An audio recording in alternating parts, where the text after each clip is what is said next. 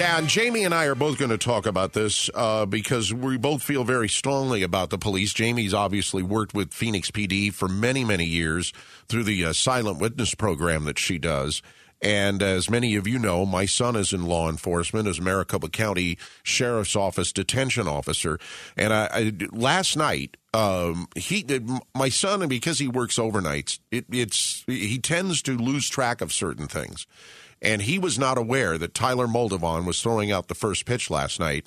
I told him about it about 10 minutes before it was scheduled to happen. And he said, Dad, I got to see it and it just shows you just how uh, how strongly people in the law enforcement community feel about Tyler Moldovan. It goes without saying, but uh, and you know you've pointed this out, Jamie. This entire valley has a strong. Uh, feeling about Tyler Moldovan. Yes, they certainly have rallied around him and his wife. He was on life support for a month and really I, to be honest, nobody really expected him to make it. I, I, mean, I remember the doctors said they didn't think he'd make it through the night. Right. When he got shot. And if you see some of the videos, his wife keeps a page going on Facebook that I follow, and some of the videos she's posted from that those first hours to now, it's absolutely incredible. The it's it's remarkable the progress that he has made. Now, what's even more remarkable with him throwing out the first pitch last night is he's still dealing with a loss of sensation.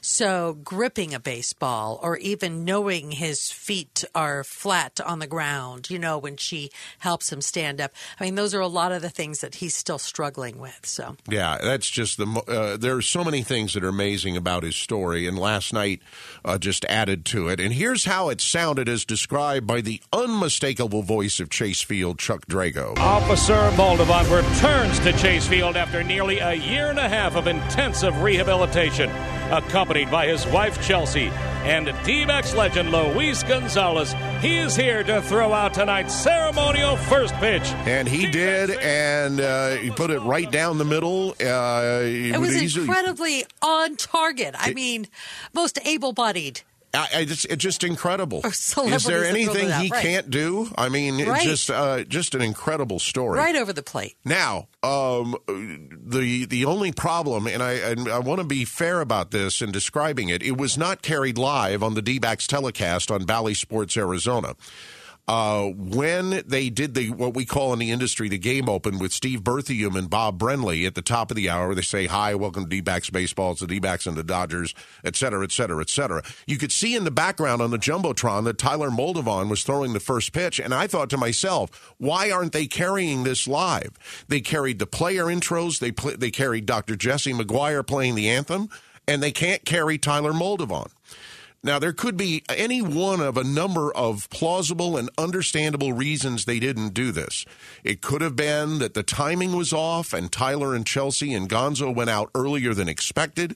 It could have been that somebody didn't let the TV truck know what was going on. It's not Steve Berthiaume and Bob Brenly's fault because they're just taking direction from the TV truck. Uh, and it's not a terrible faux pas, but it's because there's video of it everywhere on social right. media. On the KTAR website as yes, well. Yes, and but it's still it would have been a wonderful thing to see happen in real time. And I'm just oh, curious yeah. as to why that didn't happen. But in any event, it was still a very emotional evening.